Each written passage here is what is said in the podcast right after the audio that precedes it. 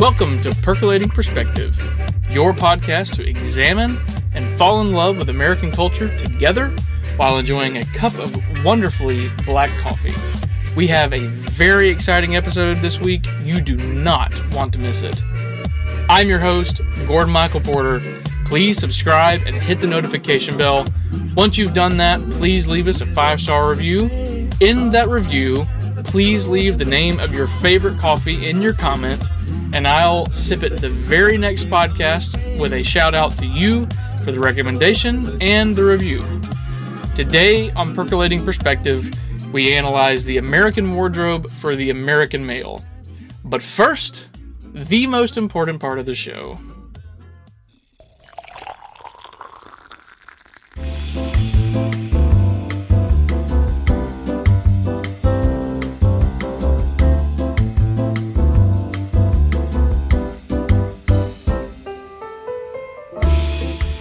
The drip of the day today is a nod to the Italians, Lavazza Classico.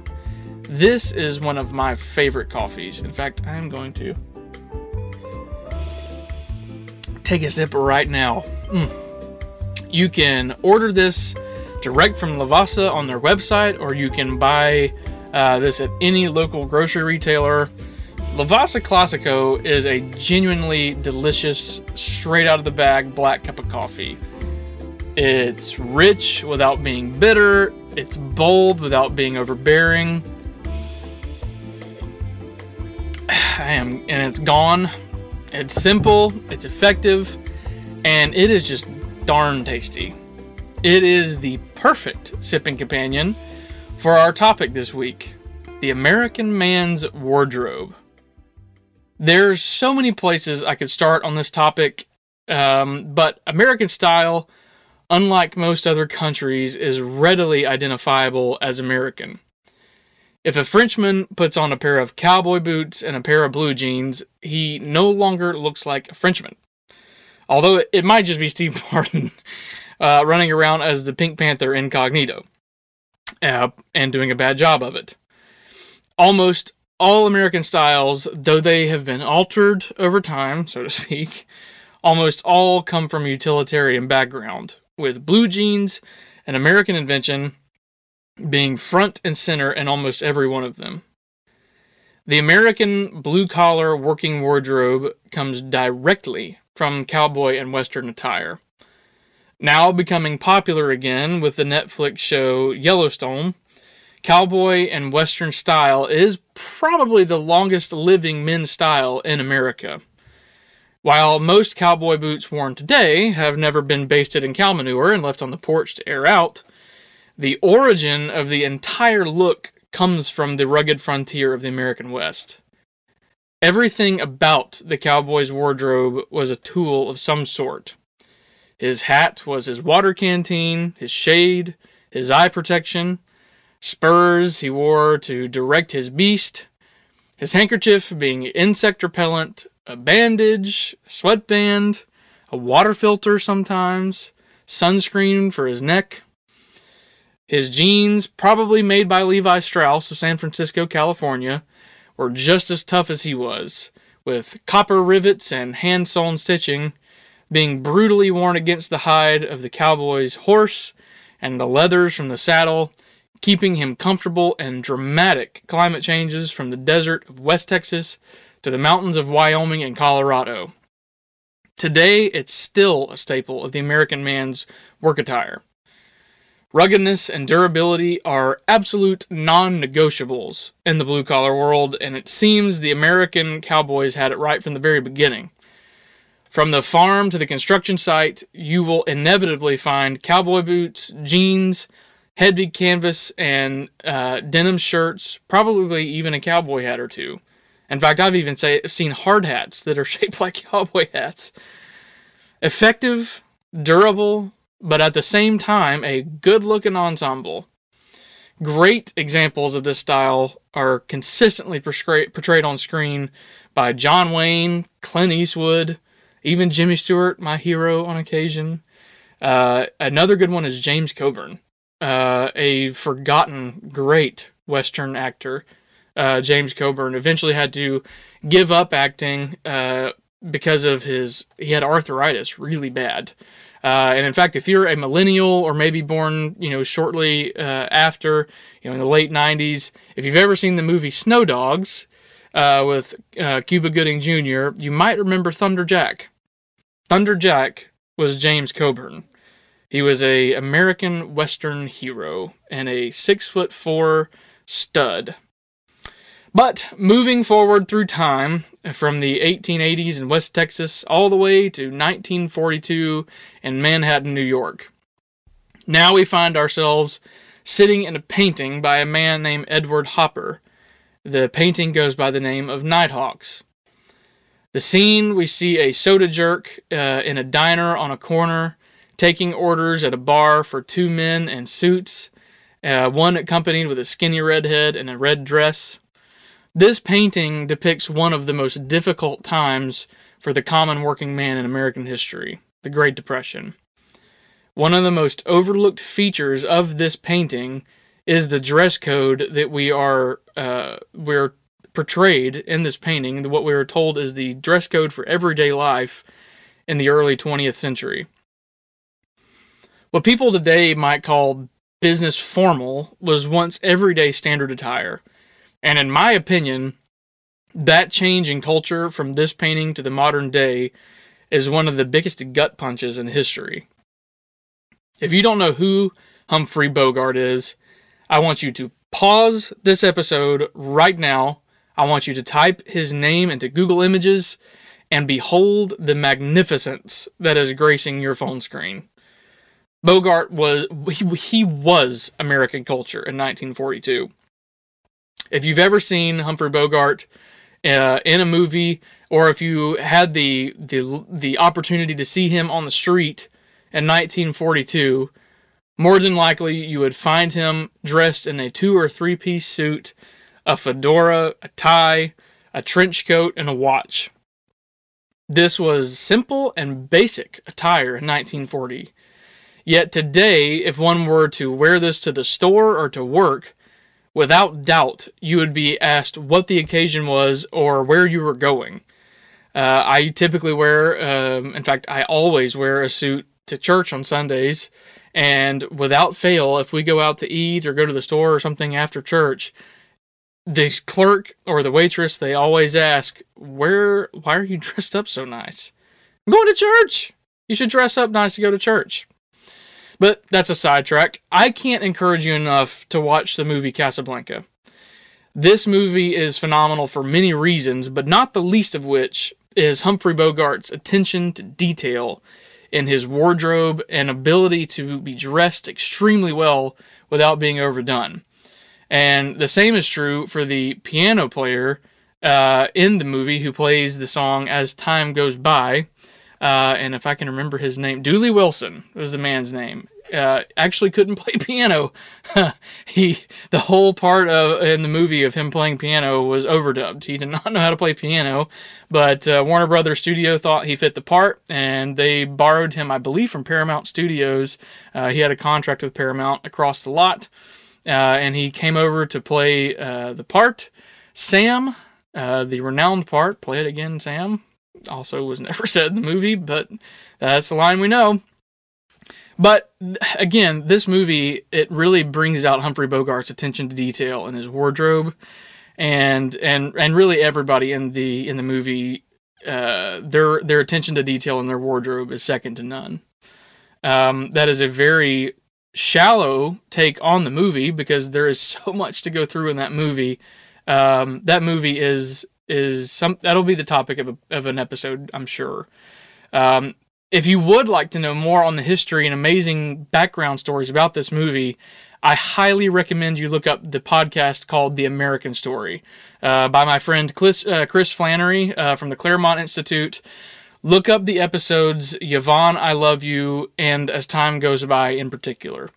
I challenge you to listen to those two episodes without shedding at least a couple of tears. Uh, the stories of the people involved in that movie uh, I won't give the podcast away. Uh, they're released the episodes, but they The people involved in that movie do not get the credit that they should. Incredible, incredible people on that cast. But to stay on course here, you can't discuss American style without bringing up one man, Cary Grant.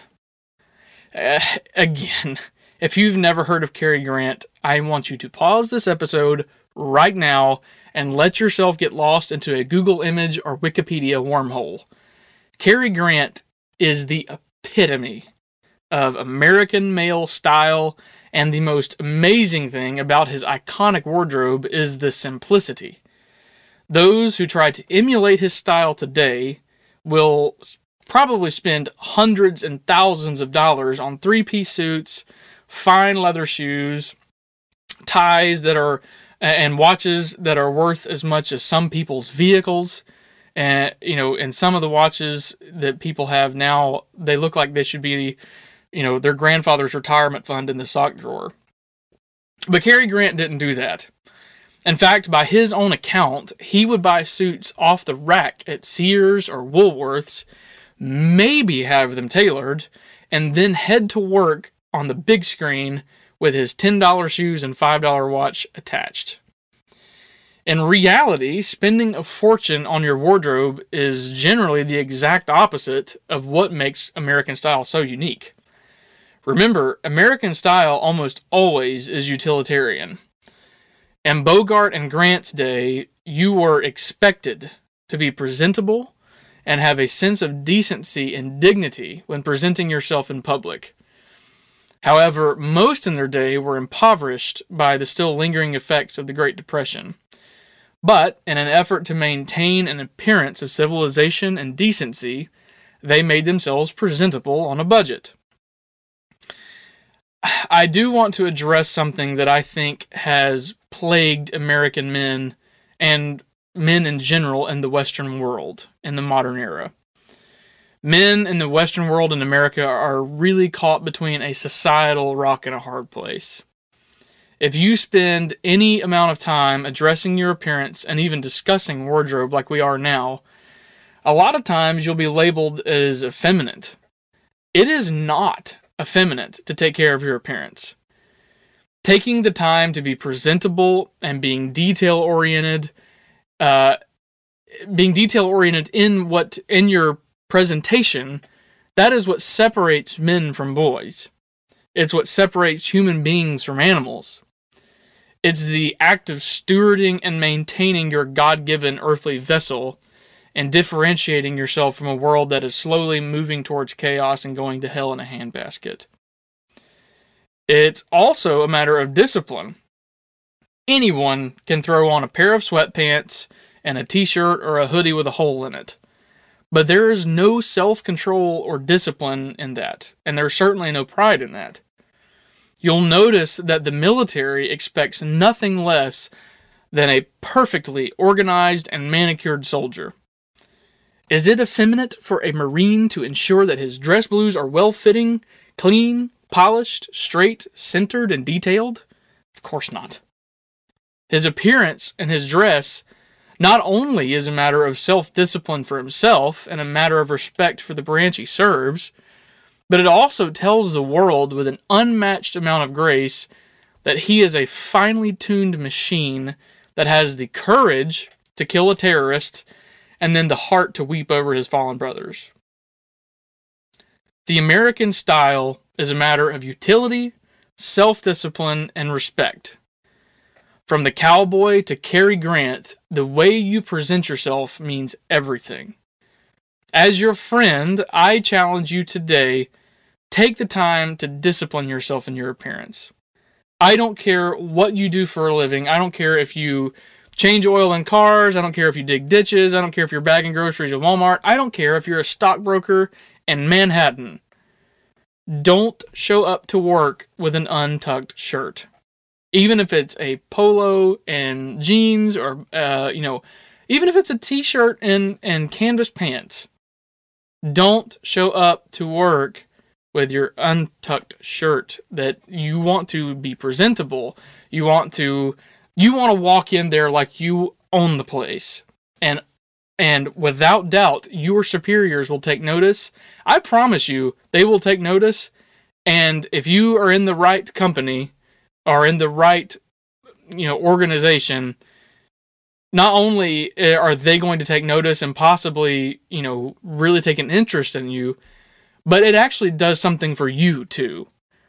It gives you a sense of respect, it gives you a sense of decency and and I believe your work product will improve.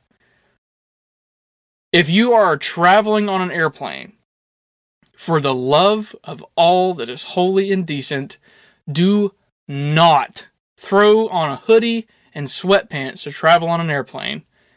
I I can't you are not to get on a hobby horse here. You are you paid $500 or more for this plane ticket to get in a seat and travel hundreds of miles an hour in one of the most amazing pieces of equipment the world has ever produced. And you are going to put on a pair of sweatpants and slippers to go in an airport where the entire world, literally the entire world, can see you. Why don't you go in there and own the place? Look good. I don't care if it's six o'clock in the morning. I don't care if it's ten o'clock at night. When you go get on that airplane, you you should look better than the stewardess. This is this this whole topic. We're gonna we're gonna spend some time on this in the future, but trim your nails, brush your teeth, please wear deodorant, put on a splash or two of aftershave or cologne. Always be looking for a reason to wear a nice pair of trousers and a button up always be looking for a reason to dress above the rest. Again, we're going to do a few more episodes uh, episodes on this and really dive into American style for men. We're going to get together some interviews and talk to some men that that really have some uh, some background in this area and have a what I think is a good head on their shoulders when it comes to American style and just men's fashion in general. Um, I think this is something that's really overlooked by our feministic society, and we are here to challenge that. I don't remember much about my great grandfather, Earl Murphy, as he died when I was fairly young. But I do remember him wearing a bow tie and a button up for dinner.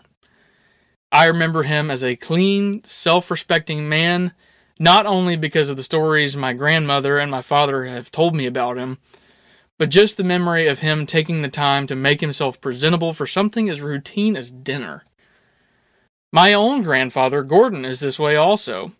A man of amazing moral standards and courage on one hand, but one of the most uh, one of the things that most recognize him by is his desire to look good and to clean up for the occasion, whatever the occasion is.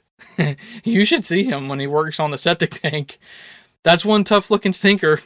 that one's for you, Papa. America, I love you. It's time to get out of your spiritual depression, get out of the sweatpants, and get into a three piece suit with a tie, polish your shoes, brush your hair, keep your beard trimmed or shaved. It's time to tell the world that you mean business. And it's time to tell the world that you demand respect and nothing less. And your wardrobe plays a huge huge part in that. And not just your wardrobe. You don't have to spend a ton of money and go to Men's Wearhouse and drop a fortune. You what you do have, put it on well. Again, you know, something as simple as when you put your belt on, a huge pet peeve of mine. When you put your belt on, make sure that your belt buckle is is aligned with your zipper. And if you're wearing a button up, make sure that your your buttons your belt buckle and your zipper are all straight and in a line. That kind of attention to detail is what we're looking for.